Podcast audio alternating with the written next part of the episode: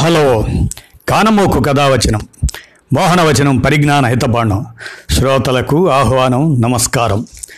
చదవదగునెవ్వరు రాసిన తదుపరి చదివిన వెంటనే మరువక పలువురికి వినిపింపబూనిన అది ఏ పరిజ్ఞాన హితబాండమవు పో మహిళ మోహనవచనమై విరాజిల్లు.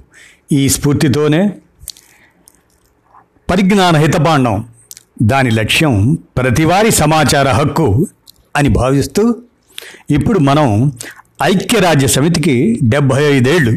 ఈ సందర్భంగా మోహిత్ ముసడ్డి ఈయన ఢిల్లీ పాలసీ గ్రూప్ సంస్థలో పరిశోధకులుగా ఉన్నారు. వీరి పరిజ్ఞాన సమాచార అంశాన్ని మీకు వినిపిస్తాను వినండి. ఐక్యరాజ్య సమితికి డెబ్భై ఐదేళ్ళు. బహుళ పక్ష వేదికగా బహుదూరం దీన్ని విందాం. ఐక్యరాజ్య సమితి సంస్థాపన పత్రం పంతొమ్మిది వందల నలభై ఐదు అక్టోబర్ ఇరవై నాలుగున సభ్య దేశాల ఆమోదం పొందినప్పటి నుంచి ఏటా అదే తేదీని ఐక్యరాజ్య సమితి దినోత్సవంగా జరుపుకుంటున్నాం. ఈ ఇరవై ఇరవయవ సంవత్సరం సమితికి డెబ్భై ఐదవ వార్షికోత్సవ సంవత్సరం కూడా కాబట్టి ఏడున్నర దశాబ్దాల నుంచి అనేక ఆటుపోట్లను తట్టుకొని తన బహుళ పక్ష స్వభావాన్ని నిలబెట్టుకున్నందుకు ఐక్యరాజ్య సమితిని అభినందించాలి. సమితి మన ప్రపంచానికి మొట్టమొదటి అంతర్ప్రభుత్వ సంస్థ కాదు కానీ తాజా పరిణామాలను బట్టి చూస్తే అదే చిట్ట చివరిది కావచ్చు.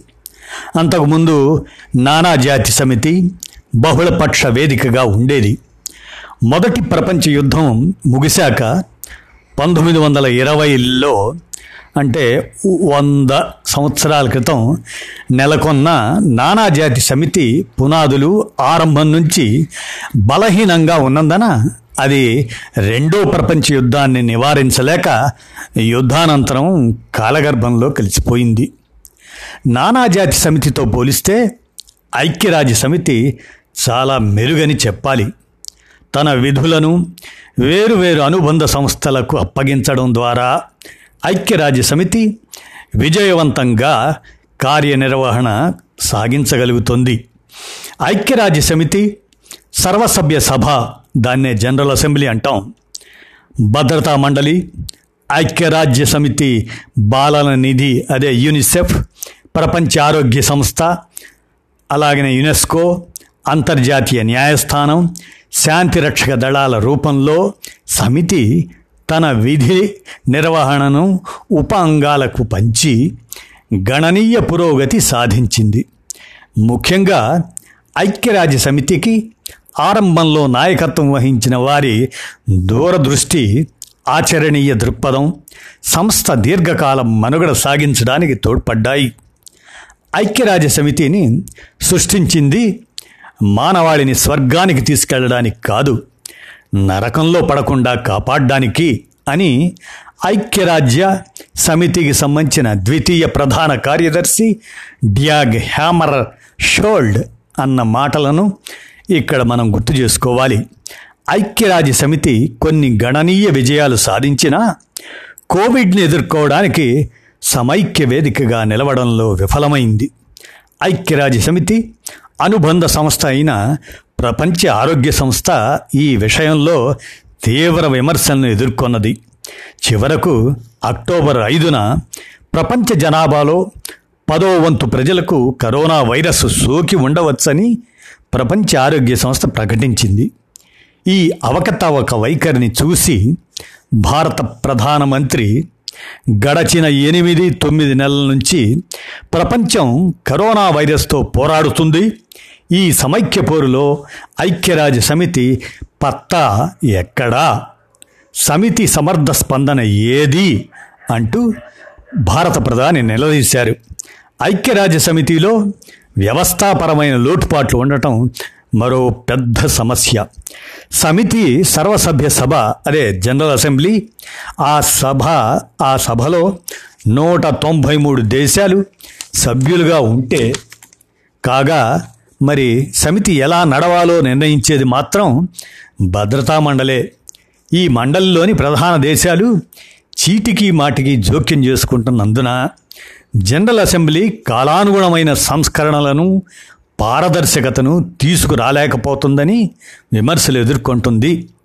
ఉదాహరణకు సమితి డెబ్భై ఐదవ వార్షికోత్సవ ప్రకటన ఈ ముసాయిదాలో ఉజ్వల భవిష్యత్తును నిర్మించుకోవాలన్న ఉమ్మడి లక్ష్యాన్ని సాధించాలి అనే పదాలు ఉన్నాయి.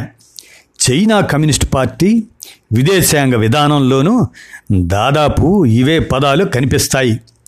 భారత్ అమెరికా బ్రిటన్ తదితర దేశాలు తీవ్రంగా అభ్యంతర పెట్టిన మీదట సమితి ప్రకటన ముసాయిదాలో ఈ పదాలను మార్చారు.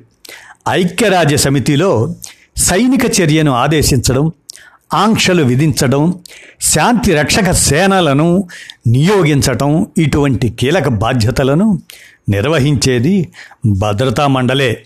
ఇందులో America Russia Britain China France శాశ్వత సభ్య దేశాలు కాగా తాత్కాలిక సభ్య దేశాలు పది వరకు ఉన్నాయి.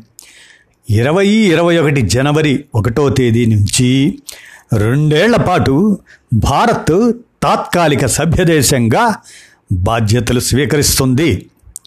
భద్రతా మండలి శాంతి రక్షక దళాలను పంతొమ్మిది వందల నలభై ఎనిమిదిలో ఏర్పాటు చేసి అదే సంవత్సరంలో జరిగిన ఆరబ్ ఇజ్రాయిల్ యుద్ధంలో కాల్పుల విరమణ విధులకు నియోగించారు. ఆ భద్రతా రక్షక దళాలను భారత్ పాకిస్తాన్ల మధ్య కొరియా ద్వీపకల్పంలోనూ యుద్ధాలు జరిగినప్పుడు సూయజ్ కాల్వ సంక్షోభంలోనూ శాంతి దళాలను పంపారు. ప్రచ్ఛన్న యుద్ధకాలంలో మండలి శాశ్వత సభ్య దేశాల మధ్య తీవ్ర ఉద్రిక్తలు నెలకొన్నందున శాంతి రక్షక విధుల నిర్వహణ కష్టమైంది. అగ్రరాజ్యాలు సమితి సేనలను స్వప్రయోజనాలకు వాడుకున్నాయనే ఆరోపణలు వచ్చాయి. ఉదాహరణకు రెండు వేల పదకొండులో మానవ కారుణ్య దృష్టితో సమితి దళాలను లిబియాకు పంపారు. కానీ అమెరికా ఆ దళాలను లిబియాలో గడాఫీ ప్రభుత్వాన్ని కూలదోయటానికి ఉపయోగించింది. అంతకుముందు లిబియాలో సైనిక జోక్యానికి భద్రతా మండలి ప్రవేశపెట్టిన తీర్మానంపై జరిగిన ఓటింగ్లో భారత్ పాల్గొనలేదు. అప్పట్లో మండలిలో భారత్ తాత్కాలిక సభ్యురాలిగా ఉండేది. అయితే మండలి తరపున వివిధ దేశాల్లో యాభై శాంతి రక్షక విధుల్లో పాల్గొంది. రెండు లక్షల మంది భారతీయ సైనికులను ఈ విధుల్లో వినియోగించింది. సమితి తరపున శాంతి రక్షక విధులు నిర్వహించే ఐదు అగ్రగామి దేశాల్లో భారత్ కూడా ఉంది. ప్రచ్ఛన్న యుద్ధకాలంలో అమెరికా రష్యాలు ఒకరి మీద ఒకరు పైచేయి సాధించడానికి పదే పదే వీటోలు ప్రయోగిస్తూ భద్రతా మండలి విధులకు భంగం కలిగించేవి. ప్రచ్ఛన్న యుద్ధం ముగిశాక ఈ విభిన్న ధోరణి తొలగి బహుళపక్ష కార్యాచరణ వీలుపడింది. భారత్ జపాన్ జర్మనీ వంటి దేశాల ప్రాధాన్యం పెరిగింది. ఐక్యరాజ్య సమితిని స్థాపించి డెబ్భై ఐదేళ్ళైన సందర్భంగా సంస్థ మరింత కార్యశీలంగా అన్ని దేశాలలోనూ అన్ని దేశాలను కలుపుకొని పోయే విధంగా రూపాంతరం చెందాలి. అందుకు తగిన సంస్కరణలు చేపట్టే విషయాన్ని లోతుగా పరిశీలించాలి. ప్రధాని భారత ప్రధాని ఆయన అన్నట్లు ఐక్యరాజ్య సమితికి బహుళ పక్ష కార్యాచరణకు కొత్త దశ దిశలను ఇవ్వాల్సిన సమయం వచ్చేసింది ఈ డెబ్భై ఐదేళ్ళ సందర్భంగానన్నమాట ఐక్యరాజ్య సమితి జనరల్ అసెంబ్లీ పంతొమ్మిది వందల నలభై ఎనిమిదిలో వెలువరించిన మానవ హక్కుల ప్రకటన చాలా ముఖ్యమైంది. అప్పటికి కొత్తగా స్వాతంత్రం పొందిన భారతదేశం ఈ ప్రకటన రూపకల్పనలో కీలక పాత్ర పోషించిందని చెప్పాలి. భారత్ ఆ సమయంలో సొంత రాజ్యాంగ నిర్మాణంలో నిమగ్నమై ఉన్నందున ఐక్యరాజ్య సమితి మానవ హక్కుల ప్రకటన రూపకల్పనకు విలువైన సూచనలు సలహాలు ఇచ్చింది.